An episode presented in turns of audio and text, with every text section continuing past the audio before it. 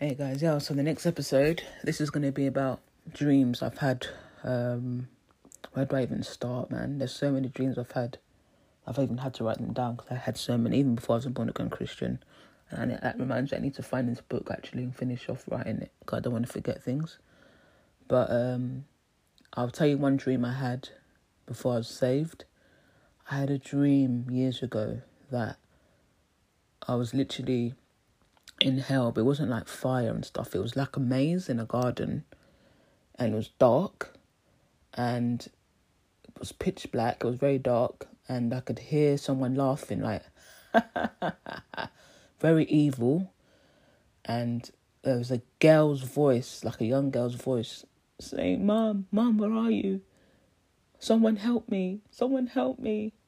Somebody help me!" And she was crying for help and this voice came again. Please, someone help me.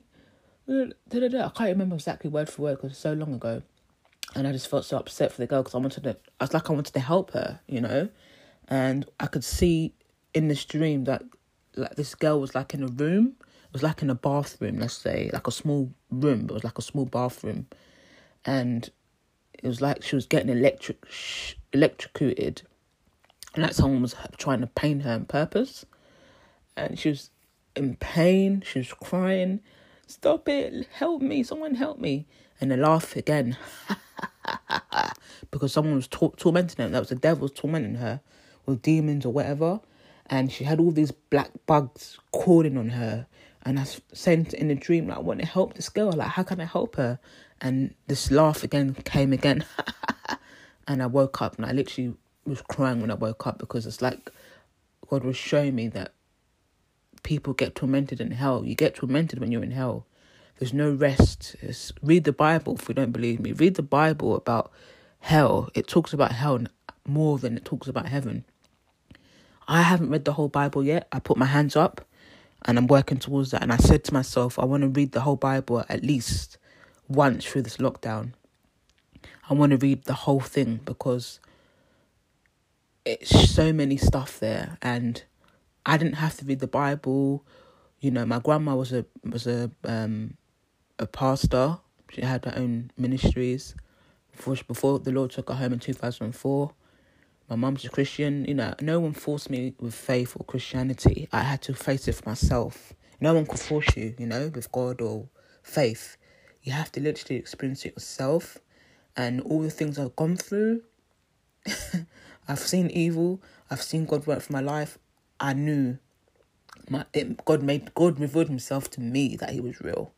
I used to always say to God, God, if you're real, show me, show me a sign, show me. If you're so powerful and you're God, you know, show me. And did He show me all right?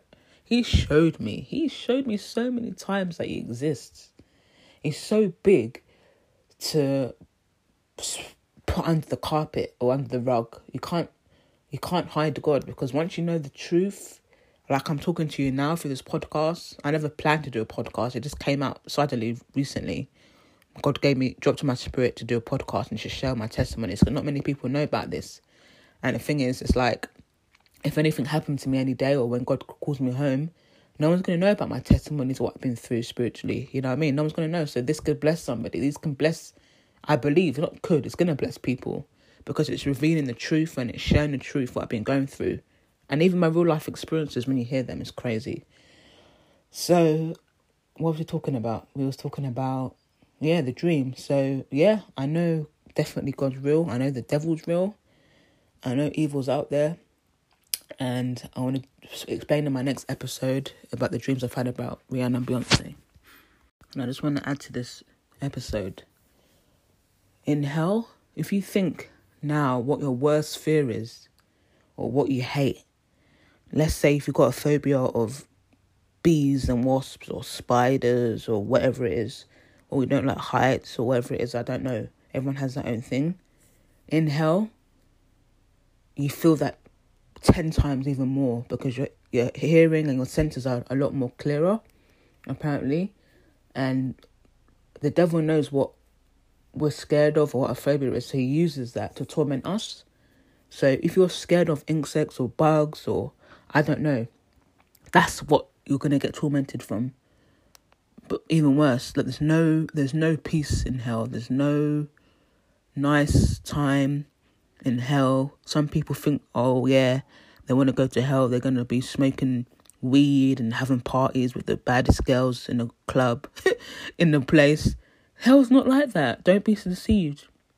Don't be deceived. I've heard rappers and stuff talking about, it. yeah, man's going to hell. You know, we have the baddest weed there, the best parties. We can have the best girls.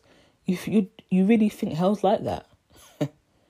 you haven't got a clue, man. And you know, at the end of the day, I don't. I'm not judging anybody. I pray for these people. I pray that God reveals Himself and shows them the light because hell is not a place for anybody. There's an agenda through God and the devil because Lucifer got kicked out of heaven years ago. He was an angel of music. Okay, he was an angel of music, which I want to talk about next, actually.